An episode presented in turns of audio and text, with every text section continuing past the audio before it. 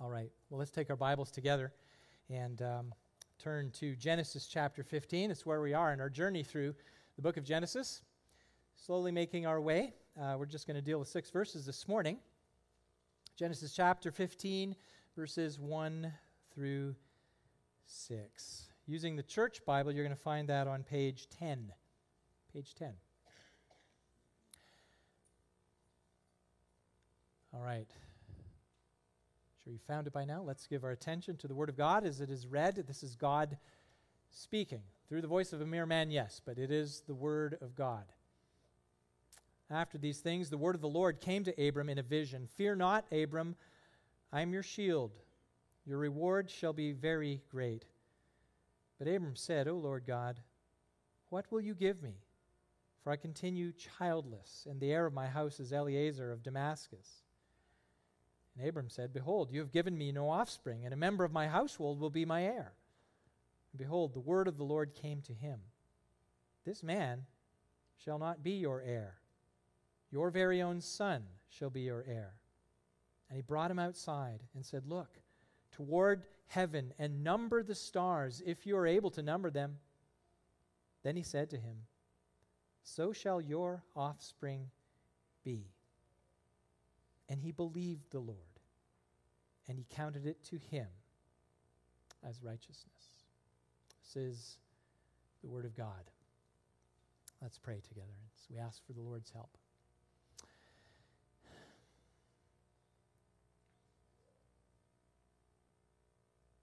Father, because you have spoken, we must listen. Your word is a lamp to our feet and a light to our paths. It is living and active.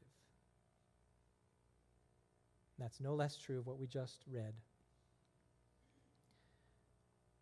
Father, this task of preaching is one you assign to men, mere men.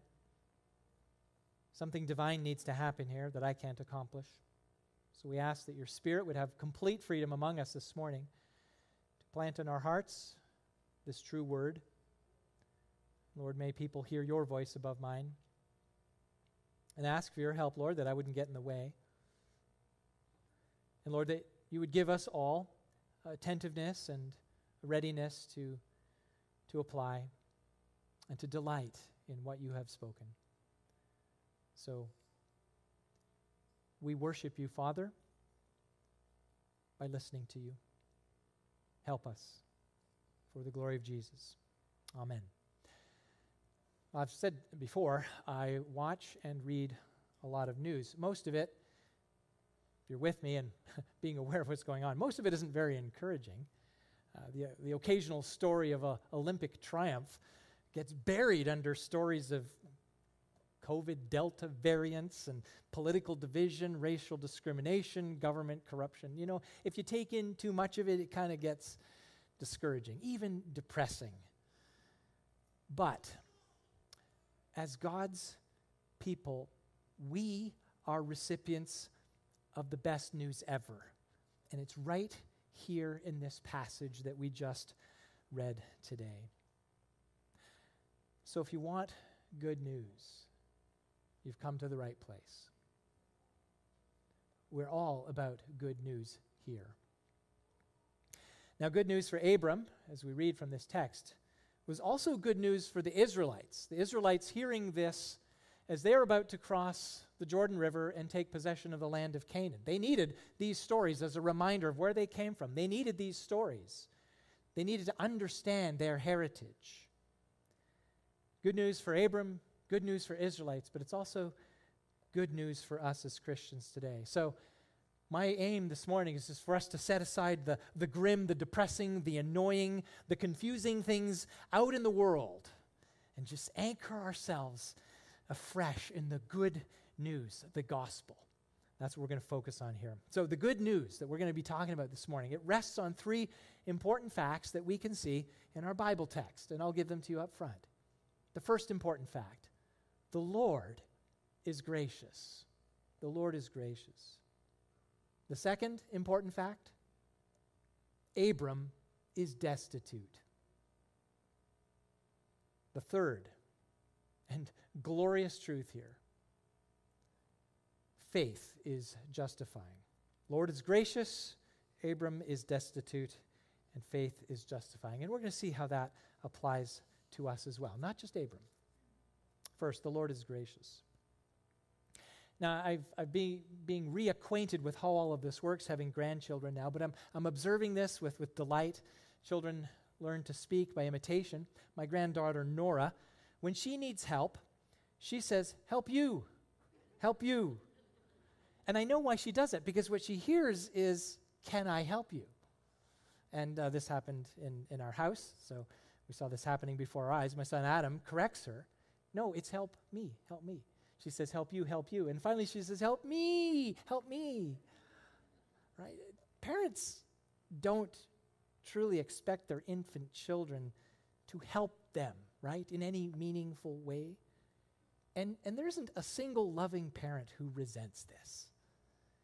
These little ones, they come into the world utterly dependent, counting on mom and dad to give sacrificially out of love, expecting no payment at all. Nothing. We get that as parents. What parents are to their children, gracious, is how God, in a much greater way, in an infinite way, how He is towards His own. God is gracious. Now, Abram in our text, we find here's the voice of the Lord. And what's the first thing that Abram needs to understand? Well, it's God is the one doing the giving. Look at verse 1. Fear not, Abram. I am your shield, your reward shall be very great. So we can see three ways, just in the, the idea of God's grace towards Abram, that he expresses that. First, God is gracious to Abram to give comfort. Comfort. He says, Fear not, Abram. Now, of course, we have to stop here and say, well, why might Abram be fearful? I think, now this is a vision, a dream that Abram has, but as I thought about it, thought, well, if you're hearing the voice of Almighty God, that's certainly fear inducing, right? We see that examples in other parts of Scripture where, where there's a theophany, a visible manifestation of the glory of God or, or the sound of his voice. The initial response on, the response on the part of the hearer is often fear. And the Lord, likewise, in those circumstances, gives that same exhortation fear not. But as I thought about this, and, and given what happened in the previous chapter, um, he was in a battle against the kings who were seeking to take over Canaan.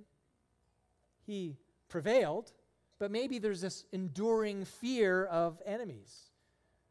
He got his stuff back, he got Lot back, but maybe they're going to come back and, and attack again. They're posing a threat.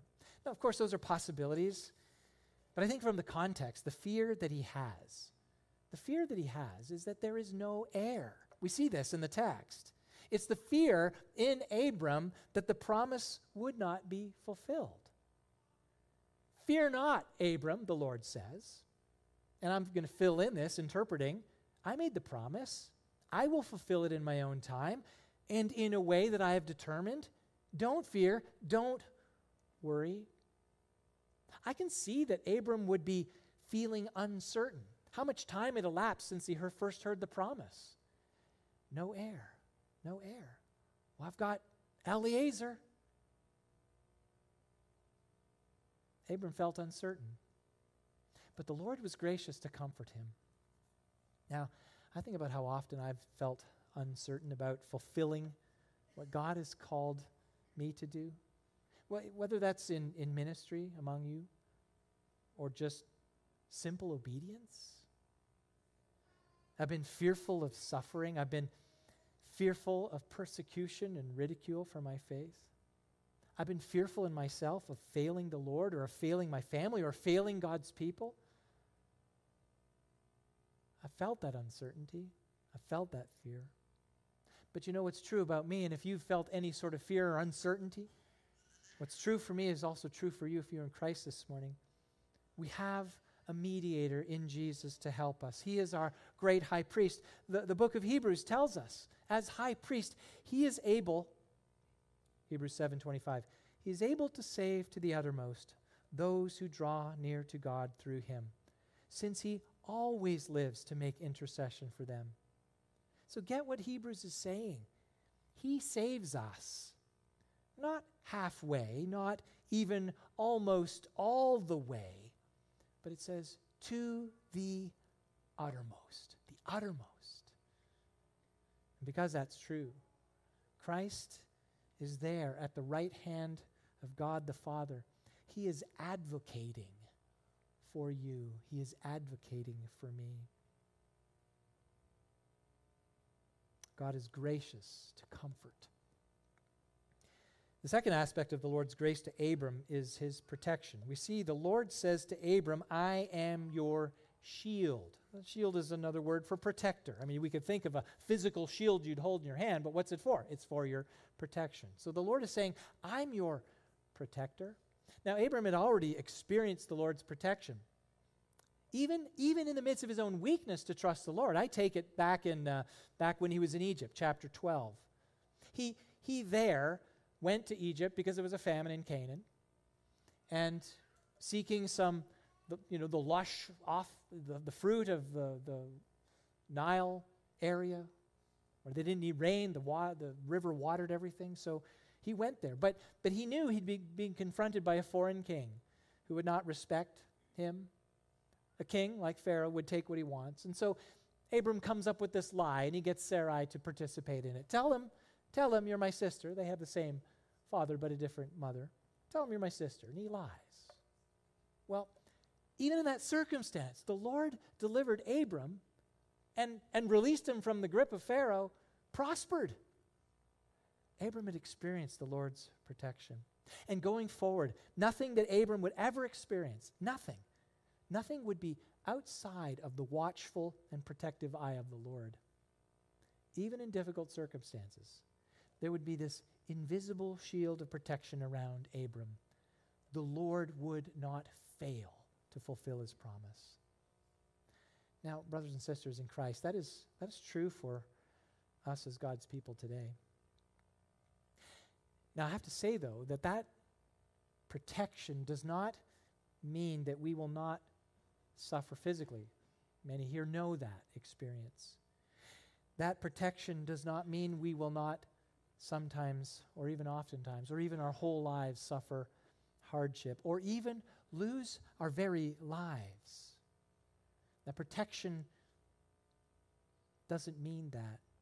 But if indeed God has chosen you, if God has opened your spiritual eyes, if He has awakened your heart, you are in His eternal care, and you will be kept. You will be kept. You will be protected to enjoy His eternal promises. That's irrevocable we have protection for our eternal souls in Christ because he has overcome this world. Jesus explained this to, this to his disciples. He was, he was about to leave them, and he told them, You're going to wobble. Behold, John chapter 16, Jesus says, Behold, the hour is coming. Indeed, it has come when you will be scattered, each to his own home, and will leave me alone. Yet I'm not alone, for the Father is with me.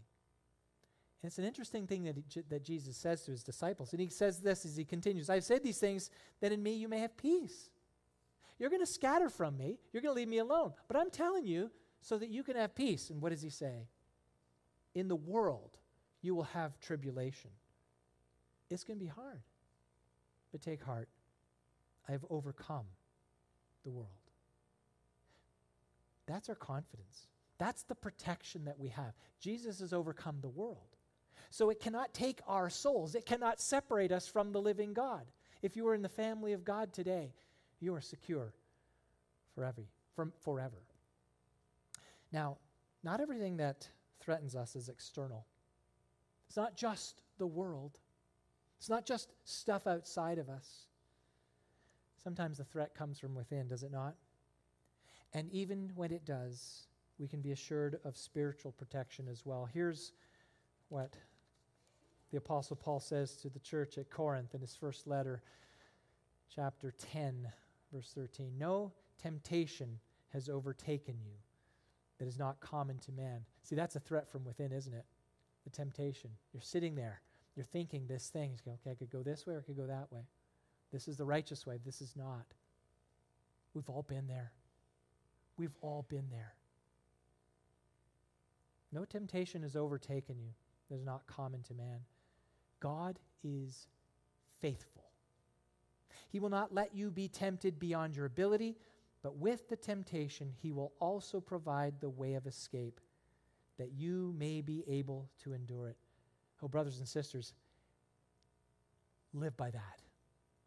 When faced with that moral decision, you could say the hurtful thing, you could think the disgusting thought. No temptation. So, what's the way of escape? What's the protection that the Lord has for us? We focus on Christ. Come back to the Word. God knows your struggle. You need not be consumed. Turn to Christ in that moment. Well, the third aspect of God's grace to Abram is to provide, to provide, and to provide in abundance. He said to Abram, Your reward shall be very great.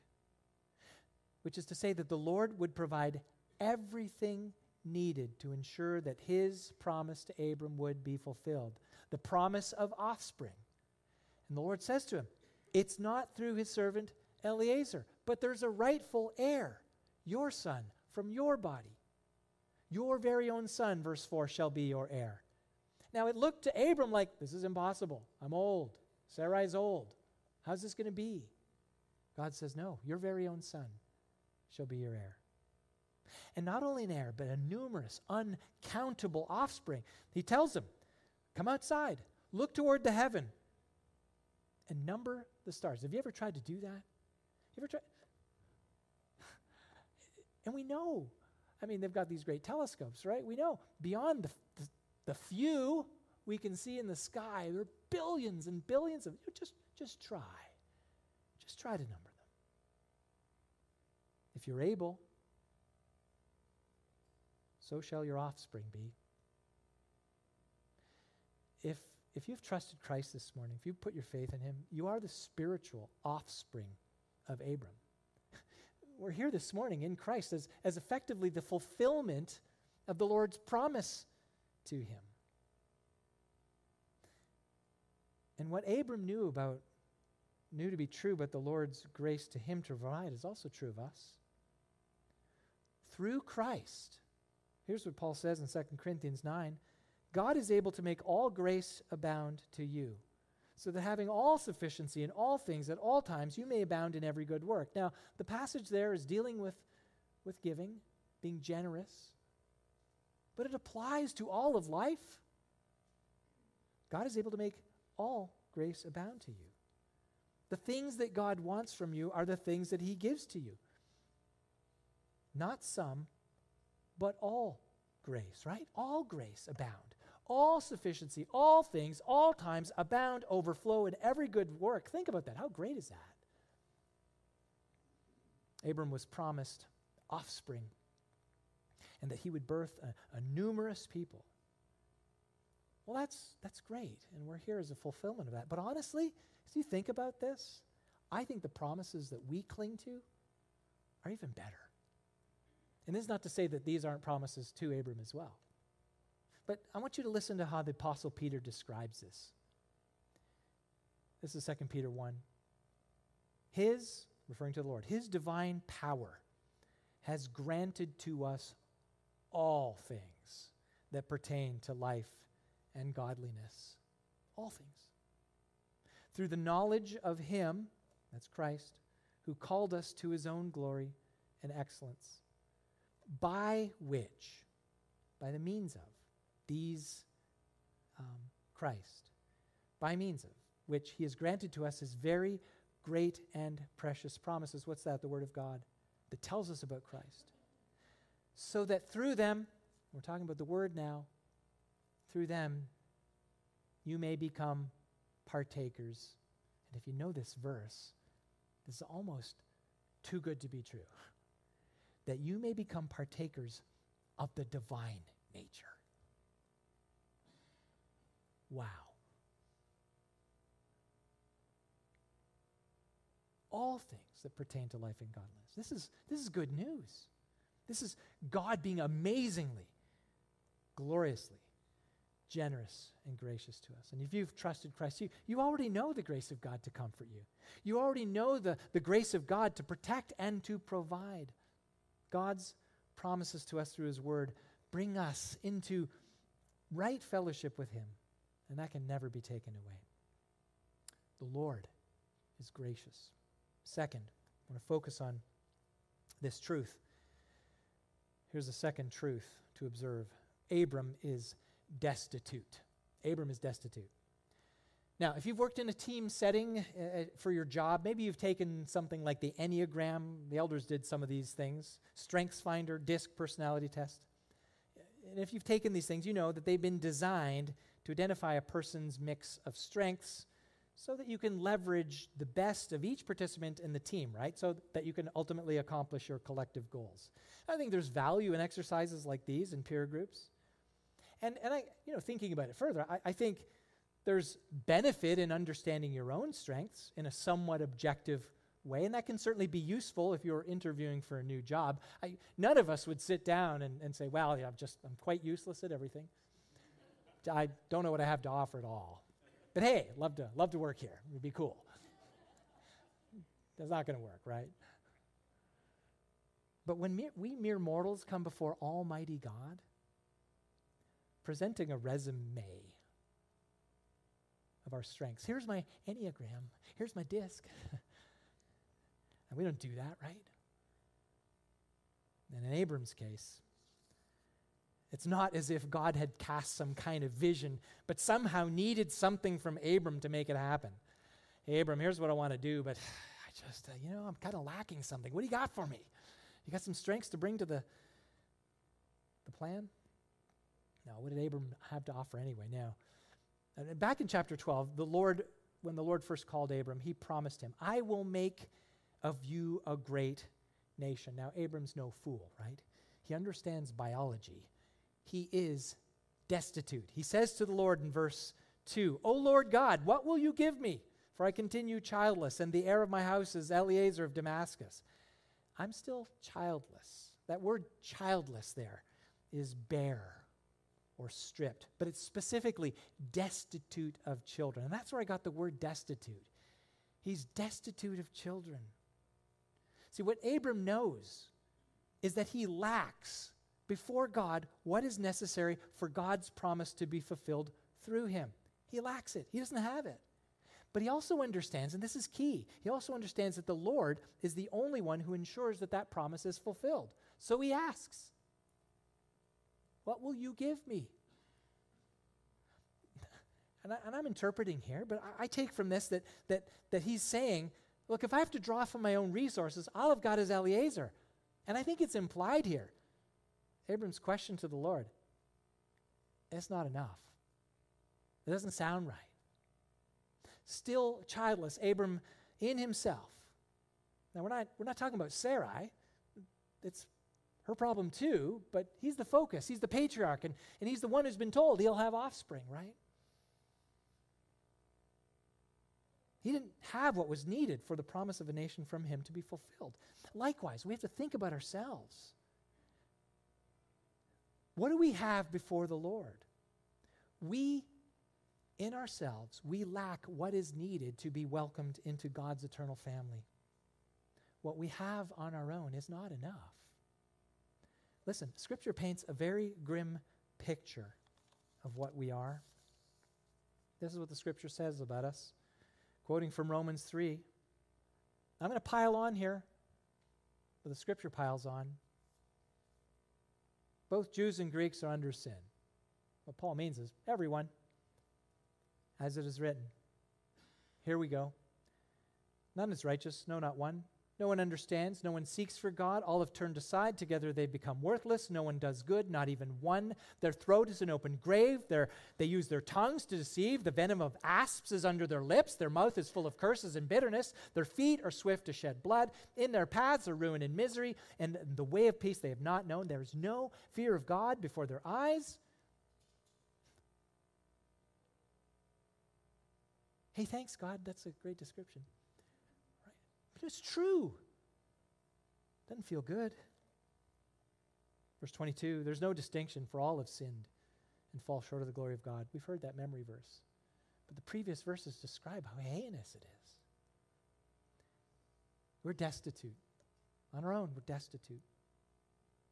Abram was destitute, we are destitute. We have nothing. And fixing that problem, fixing that problem of our being destitute, has everything to do with who asks the question. What will you give me? Whose, whose lips is that question on? Now, the plastic gods of every false religion demand of their deceived worshippers, What will you give me? The fake gods ask that question. And, and so these people who follow these fake gods, who worship these fake gods, they seek to appease and bribe their gods with goods and deeds and extravagant sacrifices, even to the horror, as, as shown in, in the Old Testament.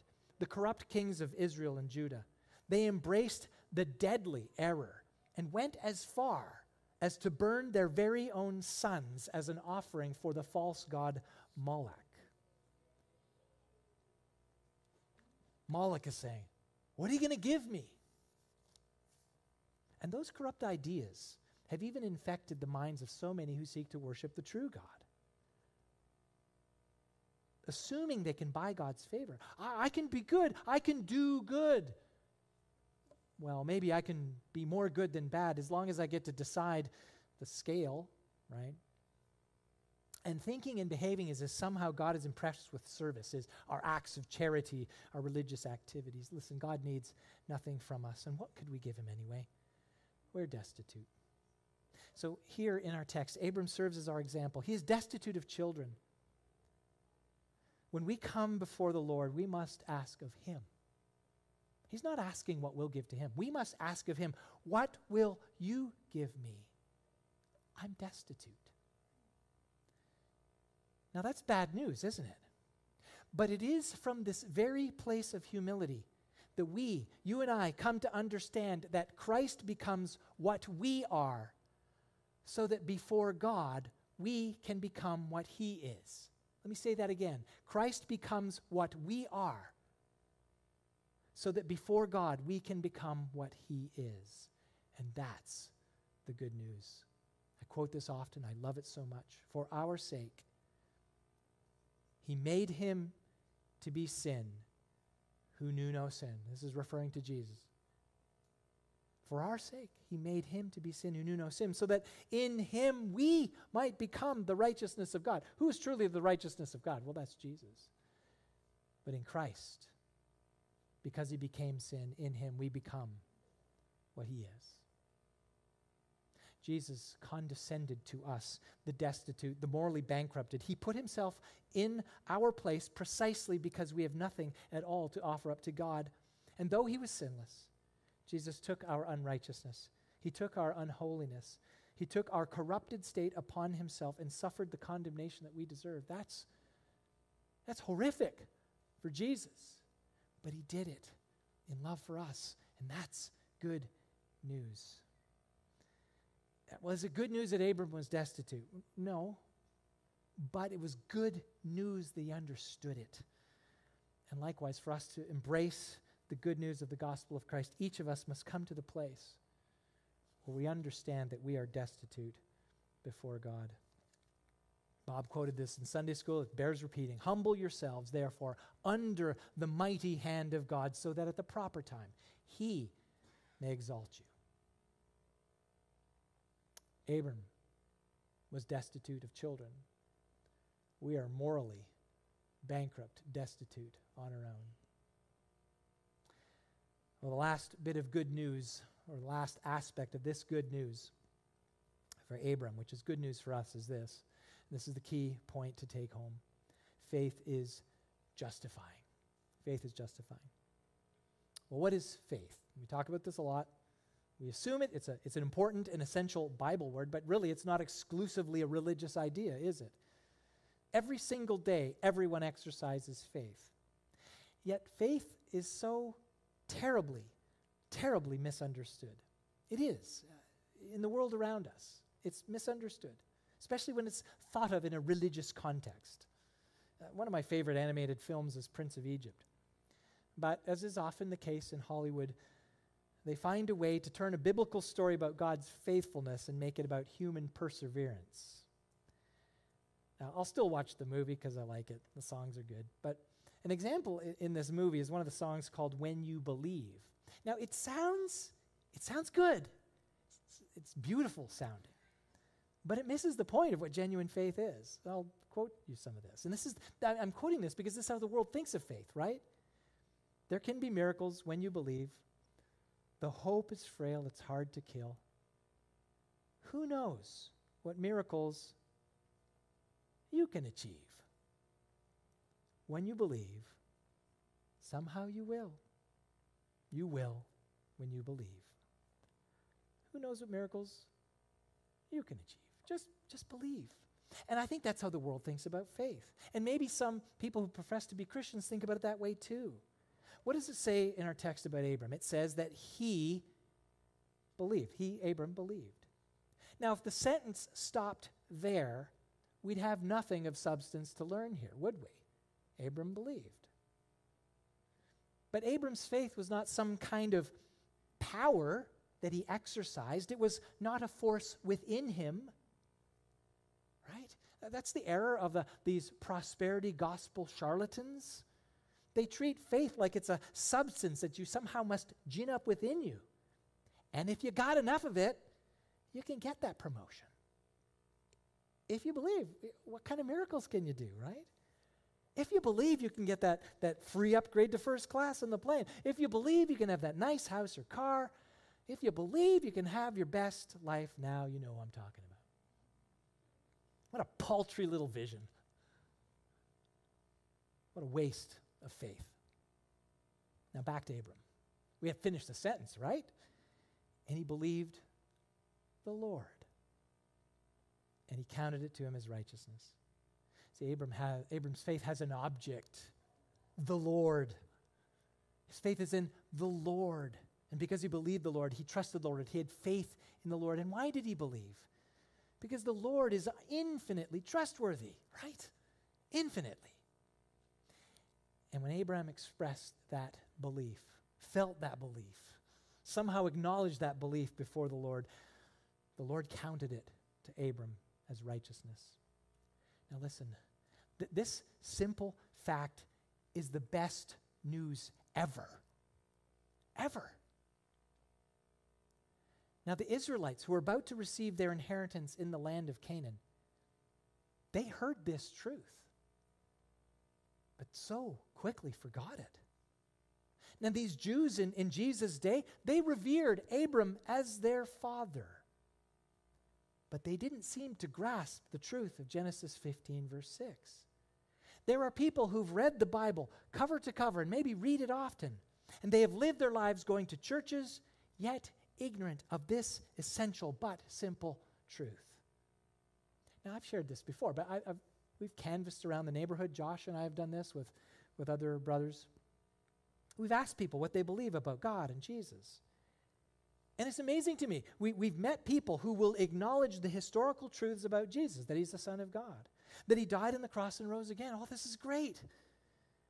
But then if you ask them to tell you why they think they would be welcomed into God's eternal kingdom, why they would go to heaven, the answer they give is because well, I've done some good in my life, and I think it's more than the bad.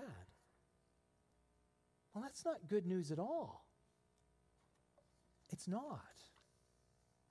Why? Because to stand before God, yes, you must be righteous, but perfectly righteous. Now, just think about your days, the days in the last week. Think about your life. Have you ever had a day, just one single day in your entire life, where you behaved perfectly? And maybe you can check that box. But then, where your thoughts were perfectly pure. Can you think of a single day? No, I didn't think so. See, the answer to Abram's destitution was simply believing God. Believing God. Now, the crowds who, who followed Jesus around in the wilderness, hearing him teach, they were probably quite familiar with Genesis 15:6, and yet they asked Jesus. They said to him, "What must we do to be doing the works of God? What kinds of things can I do to make me acceptable to God? Give me some task, give me some thing to do. There must be something." Listen, Christian brothers and sisters, we, we have to constantly come back to this essential gospel truth. Because if the Israelites forgot, if the Jews in Jesus' day forgot, we could forget too. And we must not. Jesus' answer This is the work of God. Here comes that you believe in him who is sent. Believe. God wants you the work to do. Trust me. Believe. Trust my son. Now we can know this truth, but we can forget to live by it. So this morning, I, I want you to leave this morning with the best news ever, just ringing in your heads. So I'm going to pile on some gospel truths that you can soak in. Speaking about Abram, Abraham, Paul says this in Romans. What then shall we say was gained by Abraham, our forefather, according to the flesh?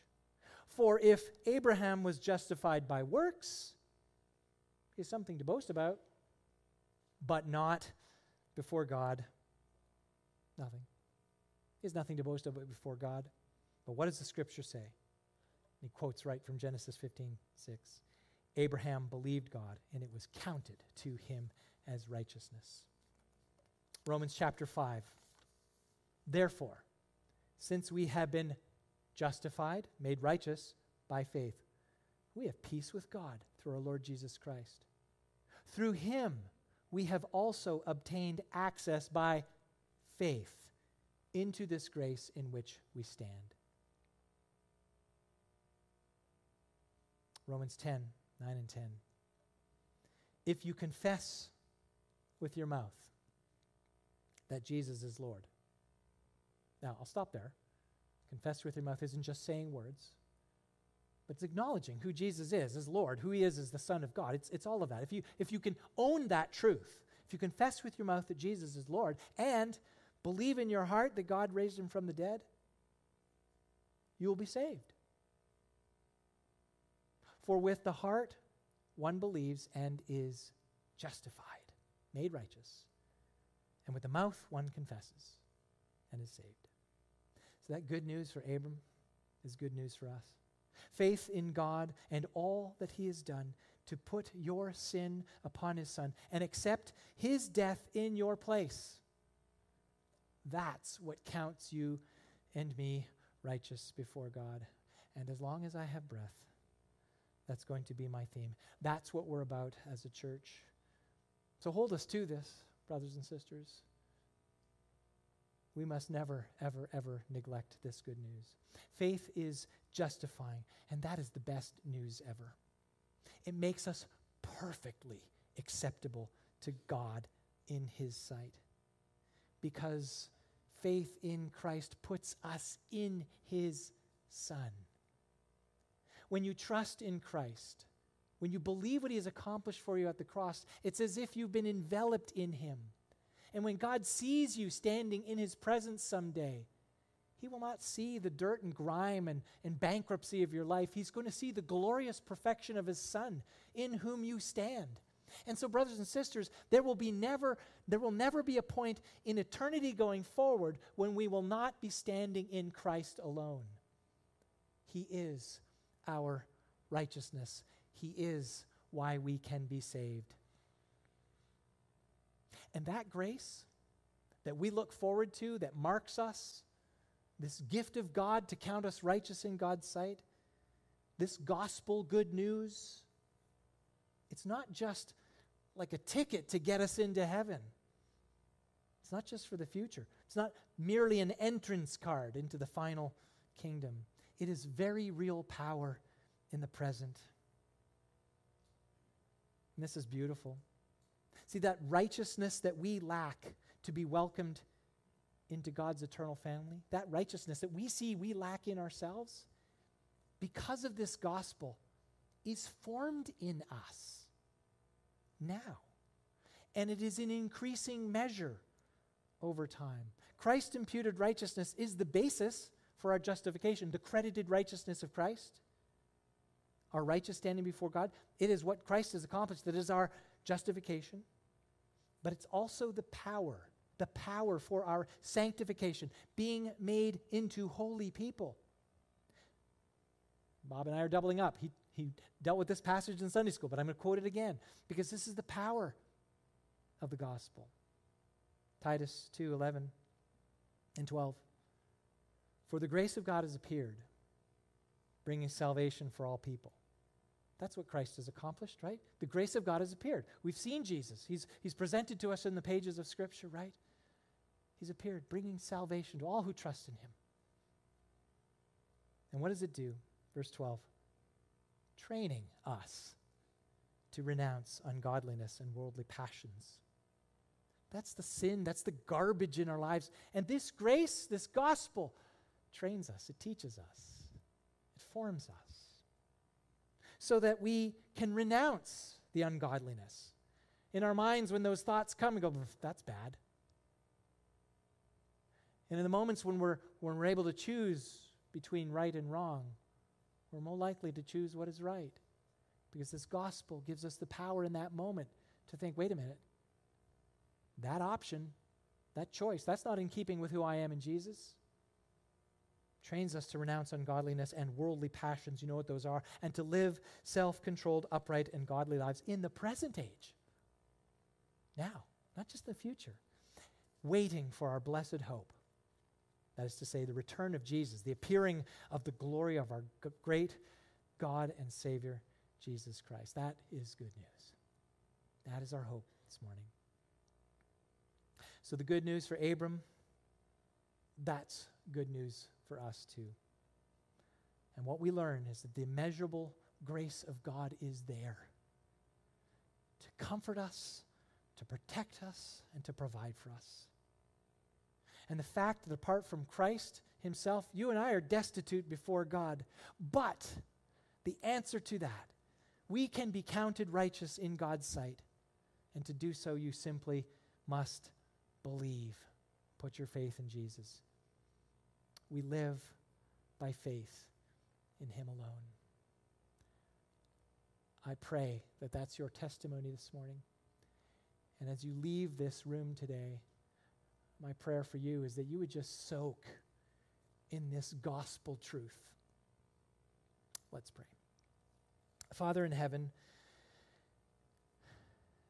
we always need this good news. And we never want to forget this good news. And if we think about ourselves honestly, and your word confronts us to do so, everything that we need before you comes from you in the first place. And so, Father, we, we humble ourselves before you and we receive.